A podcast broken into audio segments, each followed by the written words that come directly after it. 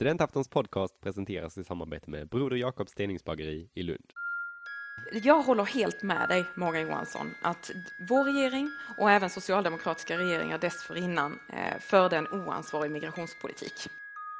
Sen kriget bröt ut i Syrien 2011 har vi gett skydd åt 180 000 syrier. Den största humanitära insatsen som vårt land någonsin har gjort. Och det ska jag också säga, den är jag i grunden ganska stolt över.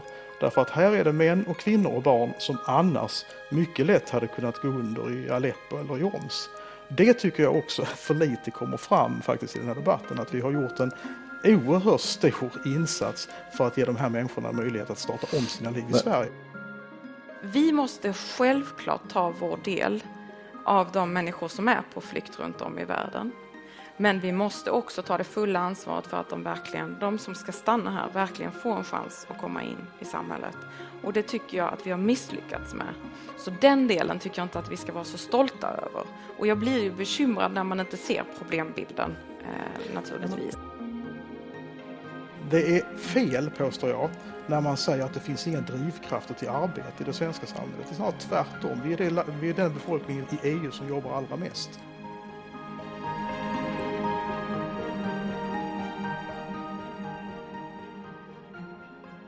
God afton och eh, mycket varmt välkomna ska ni vara till studentafton.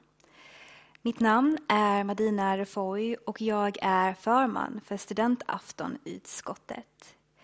Vi är ett utskott som grundades 1905 vid Akademiska föreningen här i Lund med syfte att värna om det fria ordet och vara ett oberoende forum för samtal och debatt. Några exempel på de gäster som har gästat oss genom åren är Edward Snowden, Ingmar Bergman, Monica Zetterlund, Jimi Hendrix, drottning Silvia och varje svensk statsminister sedan Per Albin Hansson och många, många fler. Idag presenterar vi en studentafton med fokus på ämnet migration. Den 19 juli i år löper den tillfälliga migrationslagen ut som Sverige haft sedan 2016. Och vi ska här blicka framåt mot de visioner som finns för framtidens migrationspolitik. För att tala vidare om Sverige, EU och migranterna har vi bjudit in två toppolitiker och en skicklig journalist till Lund. Det är justitieminister Morgan Johansson och Moderaternas migrations och socialförsäkringspolitiska talesperson Maria Malmer Stenegard. Samtalsledare för den här aftonen är journalisten Anders Holmberg, känd från bland annat SVTs Agenda och 30 minuter. Vi inleder den här studentaftonen med en timmes modererat samtal och den följs av en traditionsenlig frågestund där ni som tar del av den här sändningen direkt har möjlighet att kunna ställa era frågor till våra gäster. Vidare information om det, det hittar ni i eventbeskrivningen nedan. Kära tittare, nu återstår det bara för mig att mycket, mycket varmt välkomna Morgan Johansson, Maria Malmer Stenegard och Anders Holmberg. Varsågoda. Tack för det. Och välkomna säger väl jag också då. Mm. Tack. Tack så mycket. Känns det bra? Sitter ni bra? Sitter väldigt skönt. Eh, ingen press efter att ni hörde vilka gäster som var här tidigare? Inte det minsta. Nej. Nej, men det är klart, man har sett fram emot detta länge, att få vara, vara med i det här sammanhanget. Ända sedan man var student här själv. Ja, ja. ni båda har eh, pluggat här i Lund. Och eh, ja, hur, hur var det? det Vad minns du från det? Det var... Ja, det var, det var jag, jag, säga så, jag bor fortfarande i Lund. Så att eh, jag har ju liksom, jag kom till Lund 89 och sedan började jag läsa och sedan på den vägen är det får man väl säga. Så att jag förälskade mig i den här stan och eh, tänker vara kvar här så länge jag bara kan. Vad pluggar du i huvudsak? Statskunskap, nationalekonomi, juridik, eh, ekonomisk historia och blev färdig 93. 89 till 93 var jag här. Det är ett par år sedan? Ja, det börjar bli länge sedan. Ja. Och du Maria, när, när var du här? Ja, jag kom hit tio år senare, då, 99. Jag pluggade först systemvetenskap eh, och så jobbade jag med det. Men sen kom jag på att jag skulle bli jurist. Eh, då var jag en vända, och det får man inte säga, men då var jag en vända i Uppsala. Men insåg ju naturligtvis att Lund var bättre, så jag kom tillbaka hit för att ta min examen. Eh, och jag älskar att komma tillbaka till Lund. Jag tycker det är fantastiskt. Mm. Jag eh, tänkte att jag skulle börja med, jag ska göra det alldeles strax, och dra lite, lite siffror. Vi har ingen eh, grafik här och så, men jag, jag, jag tänkte ändå försöka eh, dra en del av utvecklingen när det gäller migrationen till Sverige eh, de senaste decennierna. Men, men jag skulle ändå vilja höra först bara, hur kommer det sig? Är det en slump eller är det något ni bara hamnat i? Eller har ni sökt er till det här området? Om jag börjar med dig Maria, eh, migrationspolitik. Så migrationspolitiken har ju alltid varit viktig eh, för Sverige och inte minst för oss skåningar har det länge varit en fråga som har stått i centrum för politiken skulle jag vilja säga. Eh, som politiskt engagerad så är man nog ofta allätare på något vis. Eh, det är ju lite det som är så fantastiskt med politiken, att det sträcker sig över så många områden. Men ehm, det, det, jag tycker det är en förmån att få jobba med en av de mest centrala frågorna i svensk politik. Eh, så att jag har jobbat med många andra frågor också, skattefrågor, klimatfrågan och en del, det finns en hel del gemensamt, till exempel klimatfrågan och, och, och migrationsfrågan och alla de här som är så otroligt fundamentala för oss är, mm. är det en förmån att få jobba med. Men jag ska inte säga att jag aktivt har sökt mig till migrationen. Just. Vad säger du? Ja, har du jag, aktivt sökt dig till den här frågan? Ja, men det var väl, eh, jag började jobba i Stockholm i slutet på 90-talet och då började jag jobba för Göran Persson när han var statsminister. Och då hade jag faktiskt ansvar för dels justitiedepartementets kriminalpolitiken och grundlagsfrågorna och så. Men jag hade också ansvar för migrationen då, mm. i slutet på 90-talet. Så att när jag sedan, sen fick migrationen 2014 i samband med regeringsbildningen då så, så var det liksom inget nytt område för mig. Utan jag hade jobbat ganska jag hade jobbat mycket med det tidigare också. Sen så du, blev det var... en väldigt speciell situation eftersom vi väldigt snabbt då kom in i hela flyktingkrisen. Ja, precis. Det har varit väldigt speciella år. Men, men, du var ju din första vända som minister. Kan det ha varit i början av 2000-talet eller något sånt där? Då var, ja. då var du folkhälsominister. Ja, folkhälso Om du jämför den rollen med rollen som migrationsminister. Nu är du också justitieminister, men om vi håller oss till migrationen. Ja, nej, men det är ju en helt, det är, så, det är jättemycket som är stora förändringar. Dels så är, är förstås den här frågan mycket högre på dagordningen nu än vad den var då i början på, på 2000-talet. Jag var socialtjänstminister och folkhälsominister 2002 till 2006. Det var ju, nu har den ju ganska länge dominerat mm. politiken mm. så att säga. Eh, sen är det ju också en annan stor skillnad och det vet vi båda två att det är också en helt annat tempo i det, mm. i det politiska. Liksom, klimatet fanns som man är aktiv i nu än vad det var då. Alltså allting mm. måste hända så här, så här, så här och man måste liksom svara, kunna svara på, på frågor dygnet runt på allting och så var det inte då heller. Så eh, kombinationen av migrations eller ett politikområde med väldigt liksom, hårt tryck i plus då också ett annat politiskt klimat. Det gör att mm. det har förändrats. Eh, till de där siffrorna då, Eh, då kan man säga att eh, man kan börja med att säga att eh, invandringen till Sverige den har varit historiskt hög de senaste 20 åren. Sen millennieskiftet så har antalet utrikes födda i Sverige ökat med en miljon människor. Från cirka en miljon 2000 till cirka två miljoner 2020. Eh, och när det gäller den mest omdebatterade invandringen, eh, nämligen den som handlar om de som kommer hit och söker asyl, så har de senaste tio åren cirka 400 000 asylsökande och anhöriga till asylsökande eh, fått uppehållstillstånd. Och eh, så tänkte jag också dra det där utvecklingen de här eh, åren då som, som eh, kom att definiera politiken så mycket. Antalet asylsökande till Sverige ökade kraftigt från 2012 Eh, och gick upp då till rekordnivån 2015 då nästan 163 000 sökte asyl. Och sen har det där minskat eh, rejält igen. Det senaste normala året, som jag har valt att kalla det, 2019, då var det knappt 22 000 som sökte asyl i Sverige och pandemiåret 2020 så var det knappt 13 eh, 000. Eh, men Morgan Johansson, eh, den här stora och snabba invandringen till Sverige de senaste två decennierna, hur skulle du säga att det har påverkat Sverige? Det har påverkat oss väldigt mycket, skulle jag säga. Framförallt att vi har fått ett, ett annat befolkningsunderlag än vad vi hade tidigare. Som sagt, 20 procent av vår befolkning är född i ett annat land. Eh, och, eh, vad betyder det, det, då, ett annat befolkningsunderlag? Ja, det innebär ju då att det, hit kommer det väldigt många människor med olika erfarenheter, olika bakgrunder, eh, talar olika språk, har olika kulturer med sig.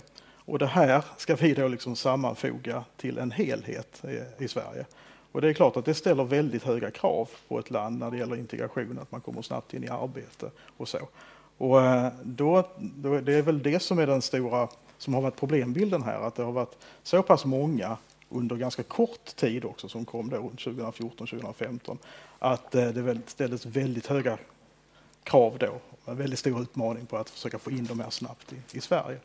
Så att, att foga samman det här liksom, till, en, till en helhet, det är det som är det, det svåra skulle jag säga. Samtidigt, jag menar 34 procent av våra läkare är födda i ett annat land. 39 procent av våra vårdbiträden är födda i ett annat land. Så när vi nu ser alltså hur vi går igenom liksom pandemin, sjukvården och så, då, då blir det ju helt nog tydligt för alla att eh, vilken oerhört stor betydelse alla de här människorna har som har kommit till Sverige under den här tiden. Så eh, ja, det, det, är klart att det är utmaningar. Så mm. är det mm. Maria eh, Malmö Stenegård, vad, vad, säger du? Hur har det påverkat Sverige de här, om man tittar över de här 20 åren med den här eh, snabba eh, migrationen till Sverige? Nej, men väldigt mycket. Eh, vi har ju tidigare varit vana vid att egentligen ha främst arbetskraftsinvandring eh, om vi går till tiden dessförinnan. Och då har det ofta varit från länder i vår närhet eh, som vi har varit ganska lika kulturellt och de har kommit hit för att jobba, har snabbt kommit in i samhället. Sen när vi bytte till huvudsakligen asylinvandring så blev det en större utmaning, men vi var vana vid den här rätt så lättintegrerade invandringen och det gjorde oss nog lite jag tror att vi tog integrationsprocessen för given och hade inte riktigt några integrationspolitiska svar eh, som svarade upp mot den stora asylinvandring som vi hade sen. Och tittar vi den senaste tiden så har vi ju haft en större invandring från länder där man generellt sett har en lägre utbildningsnivå, vilket ställer mycket större krav. Eh, och vi har ju en arbetsmarknad som är mycket specialiserad och som ofta kräver ganska lång utbildning. Och det där glappet gör det svårt. Eh, och det är ju alldeles för många som nu står utanför arbetsmarknaden. Eh, bara hälften av de som kommit hit de senaste decennierna har blivit självförsörjande. Och det får ju jättestora konsekvenser, inte bara för dem, utan också för deras barn. Eh, som, som liksom har svårare då att komma in i samhället när föräldrarna inte lär sig svenska och inte får arbetskamrater och den gemenskap som det innebär. Och vi har ju en stor boendesegregation också, som också gör det svårt att, att komma in i, i samhället. Så att, du, jag, hör att du, jag hör att du eh, vill in här Morgan ett ögonblick bara, men, men eh, du, du, räknar upp, och vi kommer förstås att komma till dem, ett antal problem som det här har inneburit. Men Morgan Johansson lyfter ju också fram 34 procent av läkarna, mm. utrikesfödda, eh, övrig vårdpersonal och så vidare. Mm. Hur, hur tänker du kring de siffrorna? Det finns fantastiska framgångsexempel eh, och när integrationen fungerar bra så berikar det ju Sverige. Eh, men den måste fungera och det gör den generellt sett inte idag. När vi pratar som politiker så blir det ofta att vi generaliserar. Sen finns det ju sådana lysande undantag. Men om man ska se på hur invandringen och integrationen fungerar idag så tror jag inte att vi har anledning riktigt att vara nöjda med det arbete som vi har gjort politiskt för att skapa förutsättningar för att kunna integreras. Bara så att jag förstår det här, menar du att de som klarar sig bra i det svenska samhället, att de är undantag? det skulle jag nog säga nu så ser vi ju att vi har ett väldigt stort utanförskap. Eh, och om, om, jag nämnde ju självförsörjningen där faktiskt ja, hälften inte blir självförsörjande eh, och under en ganska överskådlig tid. Mm. Eh, så att, ehm, ja, jag skulle säga att vi har väldigt stora problem eh, samtidigt som det finns stora framgångssaker. Det här är ju ingen traditionell debatt kan man säga och vi har inte, och vi har inte heller bara sju, åtta minuter på oss som vi brukar ha i Aktuellt och så, men varsågod. Nej, nej, men man, det här handlar ju om att bryta perspektiven så att säga. Va? Och jag säger nog, jag tycker det är en för mörk bild som eh, Maria tecknar ändå. Om vi går tillbaka för, eh, till den tiden 2014-2015, vi tog emot väldigt många, alltså 163 000 asylsökande på bara ett år. Då var det väldigt många som sa att nu kommer statsfinanserna haverera, nu kommer arbetslösheten att öka, nu kommer socialbidragstagandet att, att eh, slå i taket och så. Ändå när jag ser perioden 2014 2018. Så det som hände då var att arbetslösheten sjönk faktiskt med 1,5 procent. Socialbidragstagandet sjönk under den här perioden och vi amorterade av 130 miljarder på statsskulden under de här åren. Och jämför man då eh, hur etableringstakten så vet det finns ju en siffra man brukar säga att det tar 8-9 år innan hälften av alla nyanlända har kommit i arbete och etablerat sig. Faktum är, och det, det gällde liksom före 2014, faktum är att om man mäter de som kom 2014, de senaste siffrorna vi har, då var hälften i, i, i etablerat sig i arbete redan efter fyra till fem år.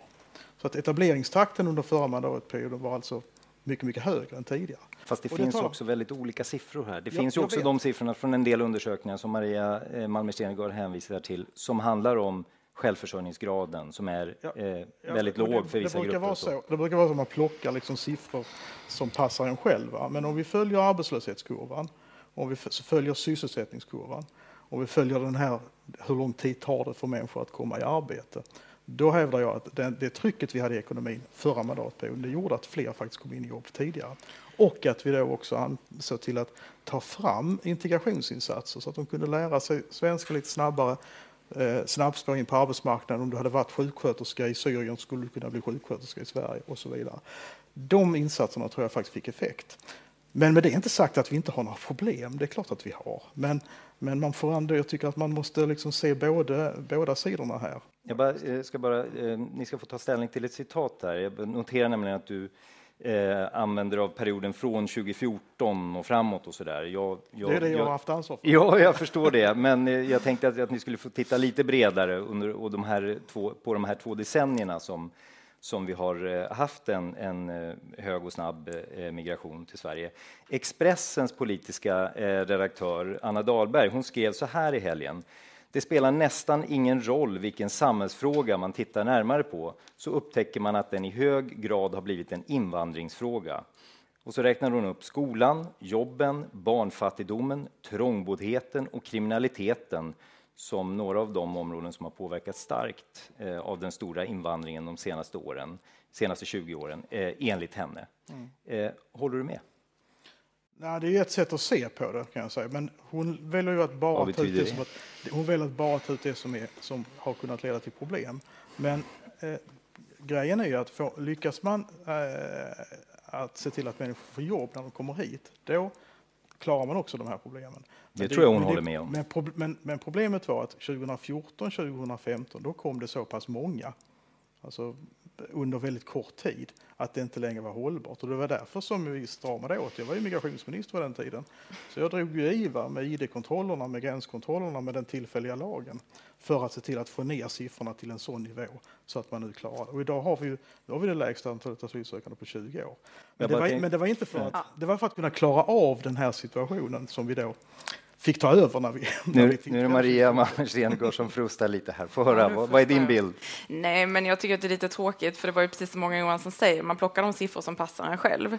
Eh, och så säger man att försörjningsstödet, alltså socialbidraget, går ner då när man får så många nyanlända. Ja, de går ju på Eh, annan ersättning under tiden som de är asylsökande fram till att de får sitt beslut. Sen går de på etableringsersättning. Så det är ganska många år innan den statistiken slår igenom. Och vi ser ju att en majoritet av de som kom under flyktingkrisen har inte etablerat sig på arbetsmarknaden. Sen ska man vara medveten om att sysselsättningsstatistiken är väldigt trubbig. För om det är så att man har haft anställning en timme under den tidsperiod som studeras så räknas man som sysselsatt. Och det är därför jag tycker att självförsörjningsgraden, som fortfarande fortfarande väldigt blygsam med en nivå på ungefär 12-13 000 i månaden, är mycket bättre statistik för att visa hur etablerade människor som har kommit hit är på arbetsmarknaden. Och då ser vi att om vi tittar på perioden 1990 till 2016 så är det bara hälften som är självförsörjande. Och det är svårt att se det som en lyckad integrationspolitik.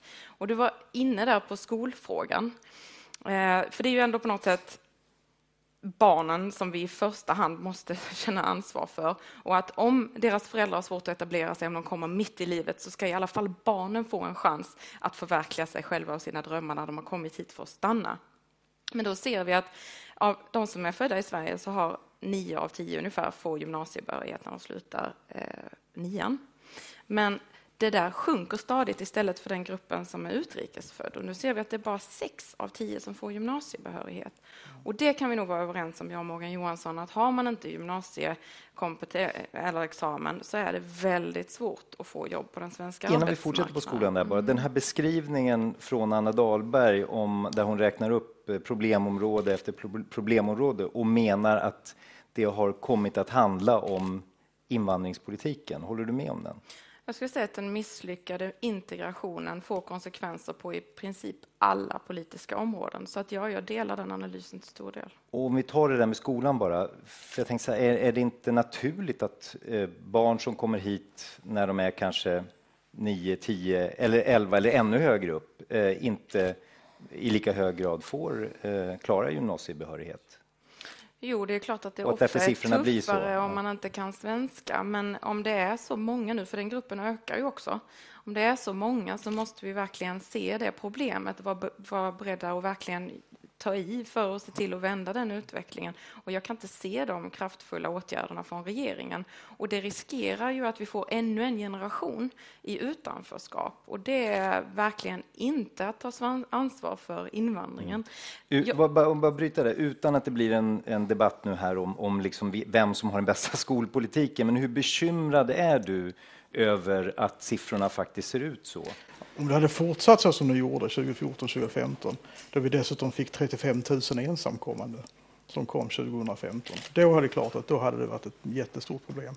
Men från 2016 så har vi ju så pass låga tal att det här kommer svensk skola att kunna klara av framöver. Om vi klarar av att hålla så att säga, siffrorna där, vi, där, vi, där de ska Vad menar du med så pass låga tal?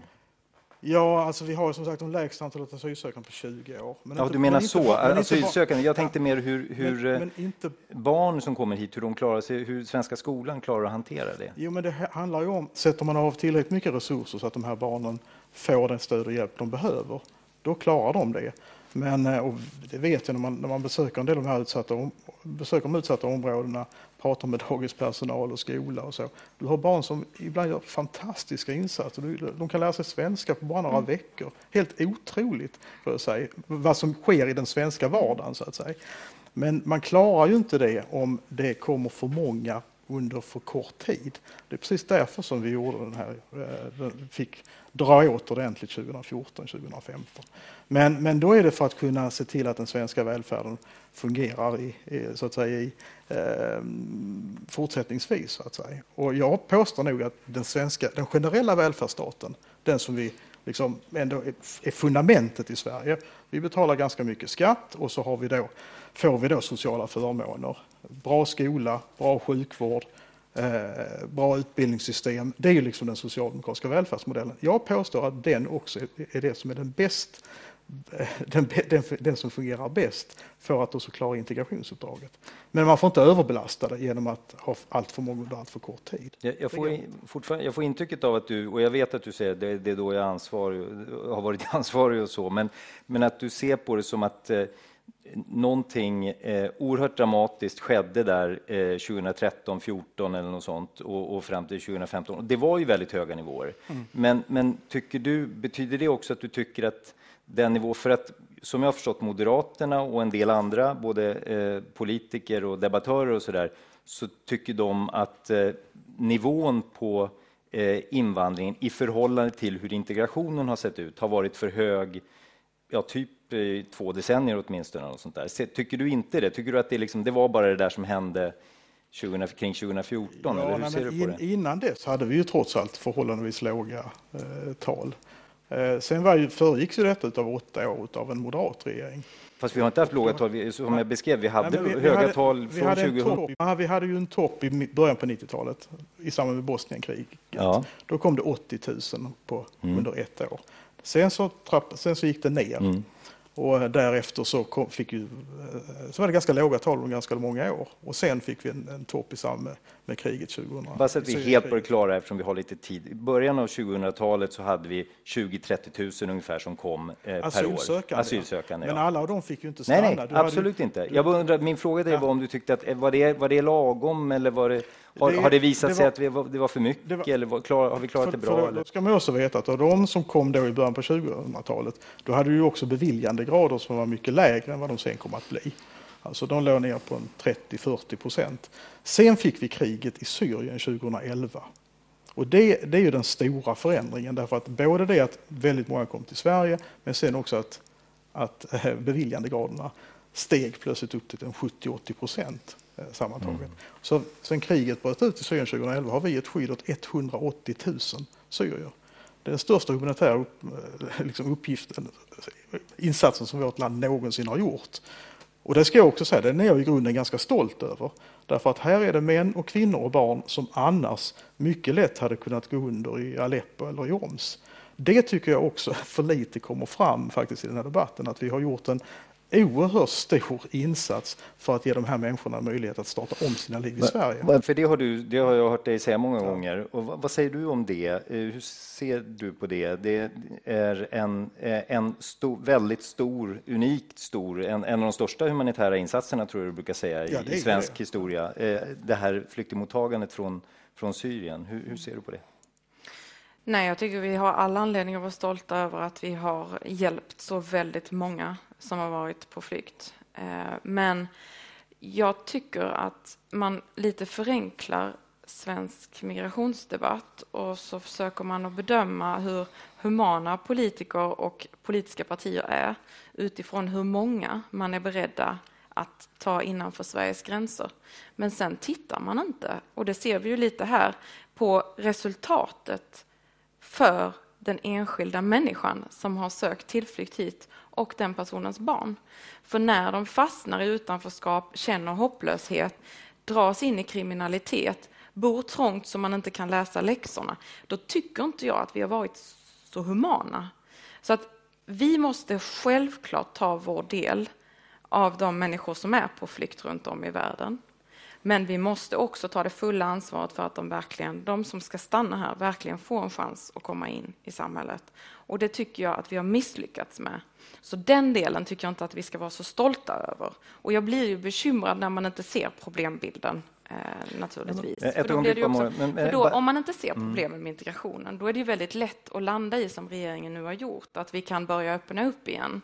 För man har redan lite glömt den enorma invandring vi hade 2015 och då kan man gå vidare. Ni ska få ta er till eh, hur, hur, hur, eh, den aktuella situationen ser ut med lagstiftningen och så där. Men jag bara tänker så här, även om de som kommer hit eh, kanske inte eh, klarar sig så bra i det svenska samhället, eh, om en del av dem inte klarar sig så bra och deras barn inte klarar sig så bra och så där, är, då, är det inte i många fall jag menar, tänk de som flyr från, från kriget i Syrien till exempel. Hade de haft det bättre om de hade varit kvar där?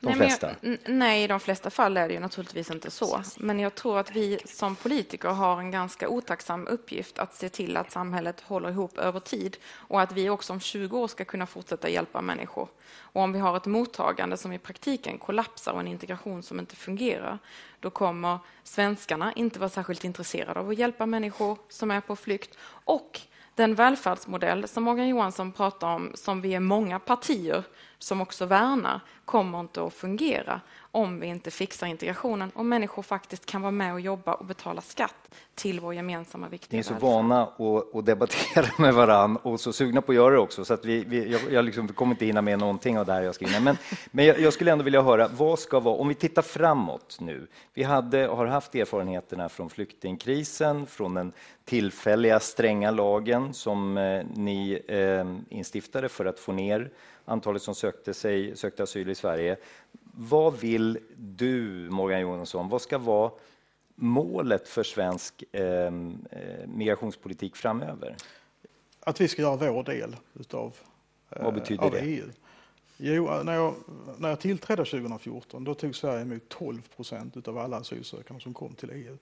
Och det är klart att det var, ju, det var inte rimligt. Vår, vår befolkning motsvarar ungefär 2 procent av, av alla EU, så det är helt oproportionerligt.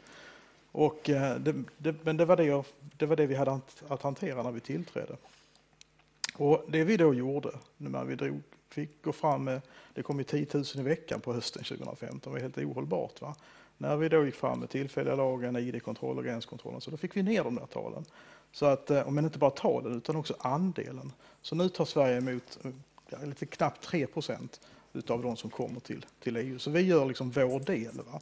Och det tycker jag att... Är det 2020 att eller 2019 du räknar eller både och? Det är faktiskt både och. Ah, okay. ja, så det är andelen det där, ligger, den har sjunkit under 20, i hela Europa? Ja, mm. men det ligger på mellan 2,5 och 3 procent. Mm. Och det är ungefär där vi ska ligga. Vår befolkning ligger på 2 procent av EU.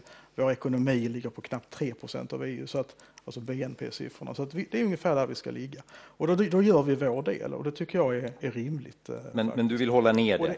Ja, och framförallt få en långsiktighet i det. För har vi tog, när vi tog emot så pass många eh, under väldigt kort tid, då måste vi koncentrera oss på just att se till att vi får ett bra mottagande för alla de som kom. Och det är precis därför som vi stramade åt så mycket som vi gjorde då i början 2015. Vad säger du, vad är, vad är ert mål framöver med migrationspolitiken? Nej, vi kan inte fortsätta ta emot 50 procent mer än vår befolkningsandel av EU är, särskilt inte om man Nu hängde jag inte med. 3 procent istället för 2 procent. Jaha, okej. I synnerhet inte om man då beaktar eh, att vi har tagit så enormt stort ansvar. Tidigare, hösten 2015, så tog vi emot, under två månader där, tog vi emot 23 procent av alla asylsökande. Och det fanns ju en, som kom till EU. Och det fanns ju en anledning till det och det var ju för att vårt regelverk stack ut så mycket jämfört med andra länder i vår närhet. Och det vi säger då är att vi behöver anpassa vårt regelverk så att det bättre stämmer överens med hur det ser ut i andra jämförbara länder, till exempel Tyskland och övriga Norden. Och det är rimligt att vårt mottagande ligger på samma nivå som eh, de nordiska grannländerna. Ni har haft, det det som kallas för volymmål som ni har Precis. velat ha, som ska då anpassas till hur det har sett ut i de nordiska länderna som ju tar emot och har haft en mycket lägre, Ja. ett mycket lägre eh, asyl, antal asylsökande som har kommit till de länderna. Och det har talats om 5 000 är en siffra. Är det, vore det lagom? Det vore lagom. Och hur ska ett sånt där volymmål funka? Om det kommer 5 001, vad händer då? Nej, det är inget tak, utan det är klart att vi ska respektera asylrätten. Och alla Kan det som... bli 40 000 lika gärna? Det kan det bli, men det är ju vår skyldighet att se till att vi har ett regelverk som gör att det inte är oproportionerligt många som väljer just Sverige. Vi kan inte fortsätta sticka ut jämfört med andra länder. Eh, Så, och, och, så att vi Men vad är poängen med det här anpassa- volymmålet? Är det att man ska se att eh, nu, nu, nu börjar vi närma oss det här volymmålet och, och det kommer att bli fler och då måste vi in, införa ännu hårdare Du måste, regler. ja, du måste se det lite längre över tid, precis Mm. som vi gör med klimatmål och finanspolitiska mål. Men vi måste ha någonting att styra mot och då säger vi att det är rimligt att titta till vad vår integrationskapacitet är och den är väldigt låg nu. Och därför måste också volymmålet vara satt lågt. Eh, Och då gäller det att anpassa vårt regelverk efter de volymer som vi menar att vi klarar av att integrera. Tyskland har ju ett liknande volymmål, så det är inte så att det här är någonting som vi bara suttit och tänkt ut på egen kammare. Ni har inte velat ha det där, i alla fall inte så som regeringen ser ut nu med socialdemokrater och miljöpartister. Jo, men vi kunde ju diskutera alltså ett, ett mål som en andel då utav de som kom till, till EU. Det la vi oss på bordet i, i förhandlingarna under förra sommaren, men det ville inte Moderaterna ta. Det Utan var väl för högt då kanske? Nej, för Moderaterna? Ja, nej, men det ofta är det ju så. Min bild av förhandlingen, det kan vi återkomma till, det var att varje gång vi gick Moderaterna till möte så flyttade sig Moderaterna en bit bort. För de ville liksom inte göra upp. Va? Fast får jag bara fråga, för, det- för när det här har dykt upp i debatten om Moderaternas volymmål så har, jag ska låta det vara osagt om du har sagt det, men från, från eh, socialdemokratiskt och miljöpartistiskt håll så har det hetat att, att man måste, eh, att, vi, att det innebär att gå ifrån asylrätten och man Ja, måste om det försvara asylrätten ett- och så. Om det ska vara ett tak. Ja, men du hörde ju Maria, Maria Malmberg Stenergard men- nu. Och då undrar man ju, om man då ska så pass lågt ner, då undrar man ju vilka andra åtgärder som man i så fall ska göra för att kunna komma så lågt ner som Moderaterna. Och då tror jag att Moderaternas svar är att man ska gå ungefär på det, i den linjen som Sverigedemokraterna vill göra nu, genom att dela upp folk i A och B-lag, det vill säga att dra in på ersättningar, barnbidrag, flerbarnstillägg och sånt för att avskräcka människor för att komma hit. Och, dit, och den, den diskussionen fördes ju i migrationspolitiska kommittén, det vill säga om vi skulle se över hela socialförsäkringssystemet också för att göra det så att säga mindre förmånligt. Då. Och då, då säger jag att, att dit vill inte jag gå. Jag vill ha ett sammanhållet socialförsäkringssystem så alla som bor i Sverige har samma skyldigheter och samma rättigheter. Jag vill inte dela upp folk i A och B. Man ska inte kvalificera sig till välfärden som har varit... eh, Det- jag tror att det är väl... det Det, gör- det det, gör man. tycker väl ni också? Ja, det har vi sagt Ja, i många men år. precis. Men, men det gör man ju till a-kassa och till sjukförsäkring. Precis. Men ta det som nu Sverigedemokraterna säger, att de ska dra in barnbidraget för 150 000 barnfamiljer för att de inte är svenska medborgare. Och när Moderaterna ställdes inför den frågan, då, eh, vad, vad Moderaterna vill göra, då hade man ju förväntat sig, tycker jag i alla fall, att man starkt skulle tagit avstånd från det. Men det gjorde inte Moderaterna, utan sa man, ja men vi vill också gå i den riktningen på något sätt. Och jag vill inte dela upp människor i A och B-lag. Och skulle vi tagit säger- ett sånt volymmål Ja. så lågt, då hamnar vi dis- direkt i den diskussionen att bryta upp socialförsäkringssystemen och dela upp folk i A och B-lag. Det vill jag inte. Men gör du inte det med sjukpenningen då? Eftersom det är Nej, en kvalificering där. Jo, men nu är vi, vi pratar om barnbidrag, flerbarnstillägg. Mm. Och barnbidrag har Moderaterna inget förslag på att man ska kvalificera sig in till. Sverigedemokraterna hade och ni var inte, och, och när det. de sa det så Ja, var det inte jag kan ju avvisande. kanske svara på vad Moderaterna tycker. Då. Ja. Vi har länge sagt, i många år, att man, det är rimligt att man får ta del av den svenska välfärden i takt med att man jobbar och betalar skatt och sedermera blir svensk medborgare.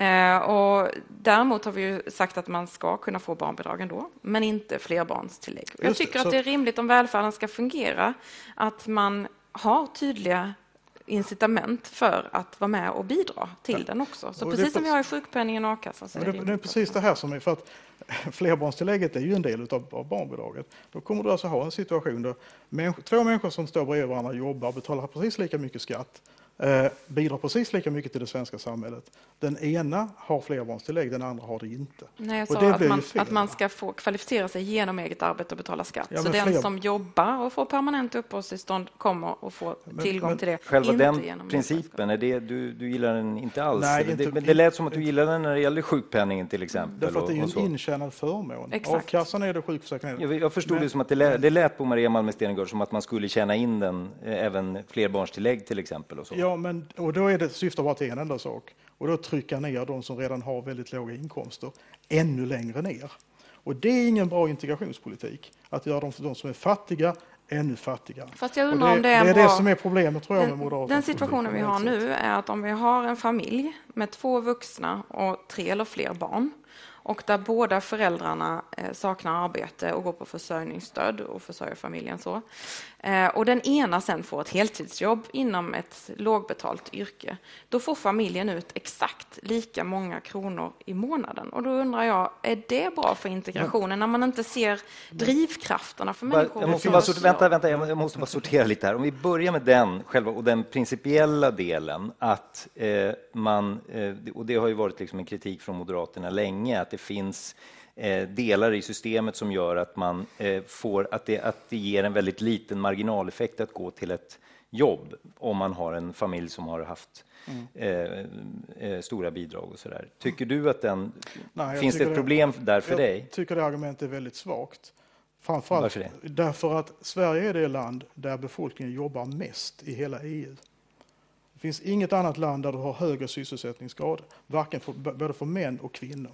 Och hade vi haft så låga drivkrafter som Moderaterna vill få det till, då hade vi inte haft den situationen. Varför har vi så, hög, så höga sysselsättningsgrader? Därför att vi har en bra barnomsorg som dessutom har, en maxtaxa i barnomsorgen. Därför att vi har utbildat människor så att de klarar av att ta de jobben som kommer fram. Därför att vi har hela normen bygger på tvåförsörjar, eh, ett tvåförsörjarhushåll. Och det har vi varit fantastiskt bra på. Det är en del av en socialdemokratisk välfärdspolitik.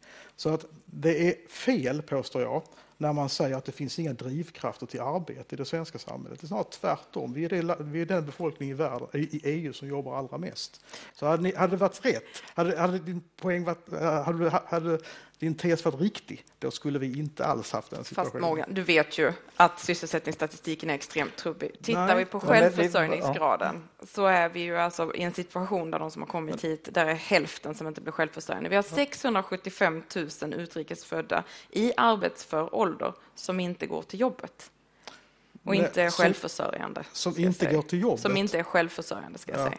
Nej, men och det det, det kan ju inte ses som en, en eh, framgångssaga för den socialdemokratiska modellen. Och om man tittar på den officiella arbetslöshetsstatistiken så ligger ju inte Sverige bra till. Ni sa ju att ni skulle vara bäst i EU, det har ju inte riktigt blivit Ni, så. ni kommer inte bli överens om de här siffrorna, men jag skulle vilja fråga dig, eh, Maria Malmer Stenergard, eh, för en annan sak som, som Morgan Johansson nämnde var att eh, om man eh, ska kvalificera sig till bidragen, om man som det har funnits förslag i debatten, om man ska ta, ta barnbidrag, ta flerbarnstillägg och sådär, så kommer man att göra eh, några av de eh, fattigaste människorna ännu fattigare. Hur kommer, kommer det ha en påverkan på integrationen och problemen i redan problemutsatta förorter och sådär?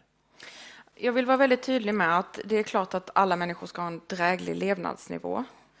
Men de barn som fastnar i utanförskap idag, där det inte finns några drivkrafter för föräldrarna att faktiskt integrera sig och gå till jobbet, de fastnar i ett brutalt utanförskap idag. Jag tror inte vi gör de barnen en tjänst att fortsätta låsa in föräldrarna i ett bidragsberoende, utan jag tror snarare att det här är åtgärder som verkligen kommer att främja integrationen och göra att barnen snabbare blir Men om deras föräldrar blir, bara blir fattigare så att säga, de kanske inte får något jobb, men de blir lite fattigare. Alla får väl inte jobb bara, bara liksom hux flux för att man sänker bidragen? Alltså, jobben måste väl finnas också? Ja, och jag tror att man i större alltså att det finns rätt många jobb att ta, men att drivkrafterna är alldeles för låga. Och som sagt, det ska vara en dräglig nivå och det ska alltid finnas mat på bordet eh, i barnfamiljerna. Men det måste också göra skillnad om man faktiskt ställer klockan och går upp och går till jobbet. morgon. Hörrni, vi, eh, jag måste tyvärr jag måste gå vidare för att eh, tiden, eh, tiden går. Spännande ämne det här. Ehm, eh, jag tänkte att vi skulle ehm, ta och titta lite på det, det som har hänt nu eh, under våren. Det är att regeringen har lagt fram ett eh, förslag till en ny migrationslag som ska ersätta den tillfälliga lagen eh, som har gällt sedan 2016. Ehm, och den har ju blivit, delar av den har blivit eh, väldigt omdebatterad. Den del som har blivit mest omdebatterad Eh, det är den som eh, kallas för en ny humanitär grund. Eh, den här innebär att vuxna med tillfälliga uppehållstillstånd där asylskälen upphör, det kan ha blivit fred i, i det land man har kommit ifrån till exempel, att de ändå ska få en möjlighet att stanna i Sverige om anknytningen till Sverige är stark. Varför införs en sån här regel? för att lösa precis det problemet som du sa. Det vill säga, om vi har människor här som har, har kommit hit, fått tillfälliga uppehållstillstånd och det är ju den stora grejen att vi går över byt, från, man byter system från vi går över permanenta från till... Mm. uppehållstillstånd och går över till tillfälliga uppehållstillstånd och det är ju för att jämställa det med hur det ser ut i övriga EU. Eh, och då är det klart att har du då gått, gått på tillfälliga uppehållstillstånd fem, sex, sju, åtta år eh, och jobbar här och betalar skatt och är liksom integrerad och så plötsligt blir det fred i ditt hemland. Då är frågan, är det då rimligt att du då ska åka ut eh, ur Sverige? Att du inte ens ska ha en chans att få en förlängning på din Men om du jobbar här och betalar skatt har du inte fått permanent uppehållstillstånd? Det Då? är inte alls säkert att du har fått, för vi tänker ju också, vi kommer också strama åt den delen, att möjligheten att få permanent uppehållstillstånd, ja då ska du ha försörjningskrav och du ska då kunna ha grundläggande kunskaper i svenska och grundläggande kunskaper i, i, i hur det svenska samhället ska fungera. Det är ju en del av hela paketet. Det ingår inte, just de där två sista ingår ju inte i det här lagförslaget, Nej, utan det är någonting ni vill införa på sikt. Ja, för det kommer att ta tid att sätta upp ett system med de prov som man behöver göra. Och det ska vi göra när det gäller medborgarskapen och det ska vi göra med det här också. Men för att he- få hela det här systemet att fungera, du kommer att ha en grupp som är etablerad i Sverige, som har en stark anknytning till Sverige, men där, som hamnar i den här situationen. Som ändå inte har lyckats få permanent uppehållstillstånd utan har gått på tillfälliga år efter år. Ja, och i det läget så vill vi att en domstol ska kunna säga att ja, hon prövar saken från fall till fall och säger att ja, men i det här fallet så ska du kunna stanna. Maria det kommer inte att leda till, ja. Mm. och då är motargumentet det kommer att leda till många fler asylsökande till Sverige, men det, det Ja, men vi glömmer det just nu. Men vad säger du om den här principen att man eh, vill ha en sån här eh, ventil, har det kallats för, för människor som år efter år går på tillfälliga uppehållstillstånd, som det nu blir, eh, och har skaffat sig en anknytning till Sverige och för att de inte ska behöva eh, tvingas ut efter sex, sju, åtta år. Nej, alltså den gruppen som Morgan Johansson nämner kommer ju aldrig, den behövs ju inte den humanitära skyddsgrunden för. För det är ju personer som skulle klara de krav som ställs för permanent uppehållstillstånd med försörjning till exempel eh, i dagsläget. Så att det här tar ju sikte på någonting helt annat och när man utökar, innan har det ju aldrig varit fallet att det krävs bara särskilda skäl för att vuxna ska kunna stanna här med stöd av den humanitära skyddsgrunden, utan det har ställts synnerliga skäl. Och det vet ju alla juriststudenter som tittar på det här, att det är väldigt stor Men inte så skillnad. många andra, men det är stor skillnad i ju- Det är juristspråk. väldigt stor Ja. skillnad, precis. Eh, och, och det är ju till stor del, och det sa man också på presskonferensen när man presenterade det här, att det handlar ju om de ensamkommande gymnasieungdomarna som eh, inte har lyckats klara kraven enligt gymnasielagen för att få ett permanent uppehållstillstånd. Vi ska komma till dem. Jag bara, bara för att klargöra, du tror inte att den här gruppen kommer att uppstå, alltså den här gruppen av de som har gått på vi byter ju nu system då från permanent uppehållstillstånd till tillfälliga och att det blir en grupp som går på tillfälliga uppehållstillstånd år efter år efter år, skaffar sig en stark anknytning till Sverige och sen efter 6, 7, 8 år ändå kommer att tvingas ut. Det, du, liksom hela det narrativet, det, det köper du inte? Liksom. Nej, alltså det är två problem med det narrativet. Och det ena är att de personerna kommer kunna kvalificera sig för ett permanent uppehållstillstånd. Och det andra är att det krävs väldigt mycket för att upphäva en skyddsstatus. Och det vet också Morgan Johansson. Det krävs mycket mer än att det bara blir fred i hemlandet. Så det krävs otroligt mycket för att de inte ska kunna stanna här ändå. Om, Men, vi, bara, vänta, om vi bara mm. tar det först då, så, så att, för sen så ska vi komma till de ensamkommande. Vad, vad säger du om det, Morgan Johansson? Det här, det, det, det en det här är en ny regel som ni har uppfunnit som inte handlar om det du säger utan om någonting annat. Som bara handlar om de ensamkommande? Ja, som inte handlar inte om den här gruppen kommer inte uppstå, säger jo, men Det är klart att den kommer att göra. Och jag, jag följ bara debatten. Varenda vecka så har vi alltså fall när det gäller arbetskraftsinvandringssystemen där folk inte riktigt har följt alla regler och inte riktigt har kunnat kvalificera sig till de nya reglerna. Och så får du massor av sådana fall där folk åker ut och inte får förlängd, förlängd uppehållstillstånd.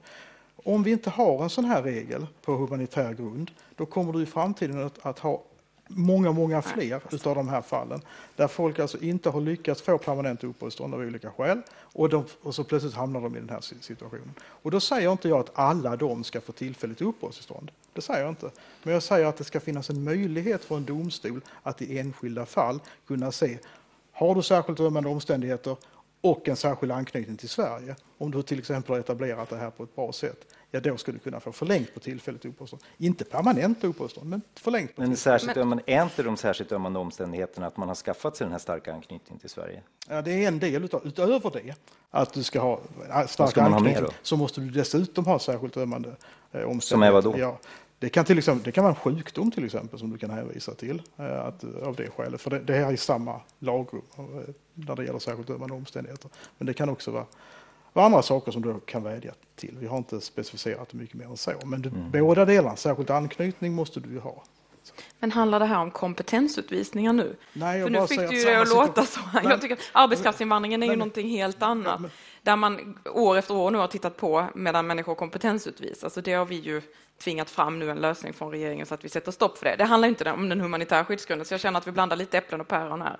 Alltså, så här, det behövs en humanitär skyddsgrund för de allra mest ömmande fallen. Det finns till exempel kvinnor som har eh, levt med en man från sitt hemland, valt att skilja sig och som vet att om de reser tillbaka till sitt hemland så kommer de att bli utstötta eh, och, och illa behandlade.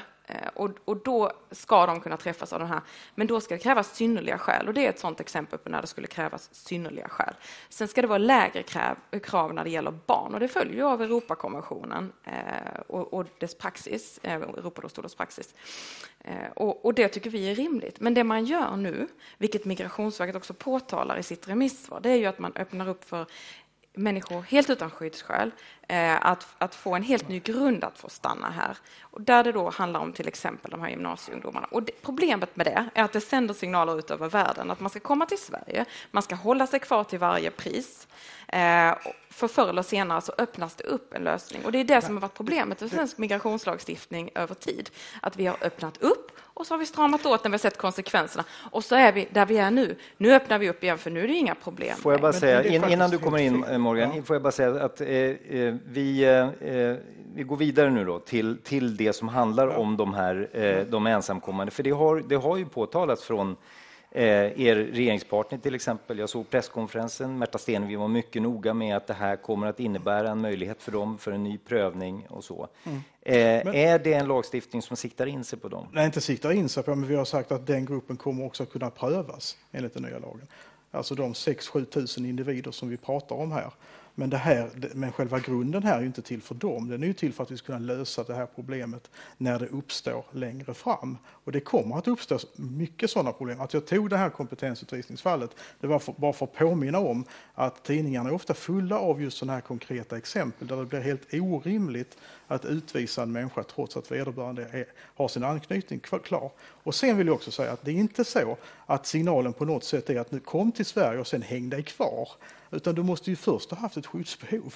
Du måste ju först ha haft en, ett, ett beviljat tillstånd. Fast det gäller ju inte för de här, ja, ett beviljat det, tillstånd, men det gäller ju inte att de har haft något skyddsbehov för den här gruppen inte av ensamkommande. ensamkommande. Nej, och det är den som, många, den, får jag bara fråga, för det är det jag, jag själv var nyfiken på, det är ju det, de, dina kritiker så att säga, de som skjuter in sig och som inte gillar det här, ja. de menar ju att det kom, den här gruppen kom hit, den här gruppen är vuxna utan eh, skyddsskäl. De fick, en, eh, de fick gymnasielagen som en möjlighet att kunna stanna här om de klarade gymnasiestudierna och sen hittade ett arbete. Och då säger dina kritiker återigen att när det visar sig att det här gick inte, de klarade inte att få ett jobb, coronan kom och så, då har ni skapat en ny möjlighet, ett nytt undantag för de här. Blir det inte så då till Alltså slut? det, det blir en signalen blir att dem om de har särskilt ömmande omständigheter och en särskild anknytning. Och den här anknytningen handlar ju om bland annat om försörjning. Att du ska, kunna visa, eller utbildning till Sverige. Så då, den gruppen kommer att kunna prövas på den här nya grunden. Men det är fel att påstå att själva grunden är till för just, för, är till för just den gruppen. Men ni, Det säga. det låter lite det olika från er i Ja, det regeringen. blir- ska jag säga. Hur, det- hur det många av de här kommer att kunna omfattas enligt dig? då? Alltså på sikt så kommer det att handla om, handla om de som, där kanske skyddsbehovet har fallit ifrån efter ett antal år. Men, Men de eh, men, för, den här, men för den här gruppen ensamkommande, då är, då är det de som vi har kvar. Men hela den här diskussionen blir väldigt, väldigt konstruerad, skulle jag säga. Därför att här pratar vi, här blåser man alltså upp den här lilla gruppen afghanska killar som fortfarande är kvar, som vi då behöver ha en, lösning för. Att den ska då dominera hela debatten eh, på något sätt, trots att vi pratar om en 6-7 tusen individer. Och jag, jag kan dock tycka att eh, det är, det är faktiskt oproportionerligt, skulle jag vilja påstå. Vi måste ta hand om, om de situationerna också, men lagstiftning som sådan är till för att den ska kunna fungera på, på lite längre sikt, att också ta hand om det här problemet. Och det problemet, lovar jag, det kommer att uppstå om man inte har den här eh, ventilen. Har den här frågan, jag vill ändå fråga dig, frågan om de här som nu är 6-7 tusen eh, individer kvar av de 30 000 eller vad det var från början, men då, som det nu handlar om, har den blivit en för, har, den fått eh, för stora proportioner? Nej, jag tycker inte det. Eh, den, jag tycker att den är symptomatisk för svensk migrationspolitik.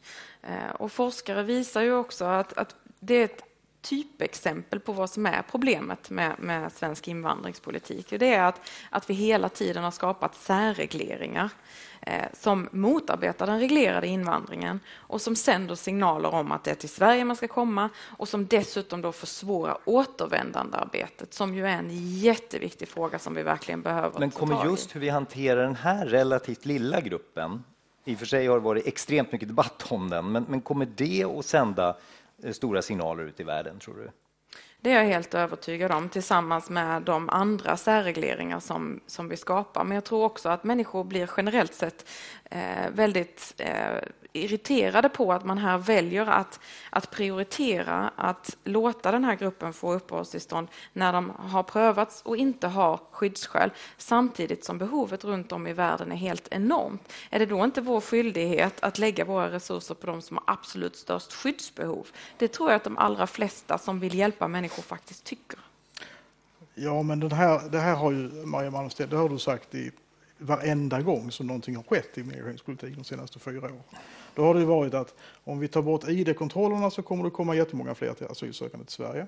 Om vi öppnar upp för familjeåterförening för de alternativt skyddsbehövande så kommer det komma jättemycket fler människor till Sverige.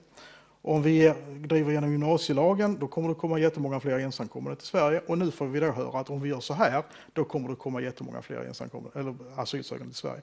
Varenda gång så har Moderaterna sagt på, lika, på samma sätt. Varenda gång har jag sagt att sitt ner nu, ta det lite lugnt, det kommer inte bli så. Vi har, och nu har vi då de lägsta siffrorna på 20 år. Och det kommer inte bli så heller nu, utan den lagstiftning vi har, som vi nu ser ut att passera i riksdagen också, den är långsiktigt hållbar. Det, och, och kommer inte att leda till precis till de... Till Det- de Nu har jag ju det- jobbat det med den här frågan i två år, ska jag påminna om. Eh, Och under stora delar av den tiden så har det varit en pandemi.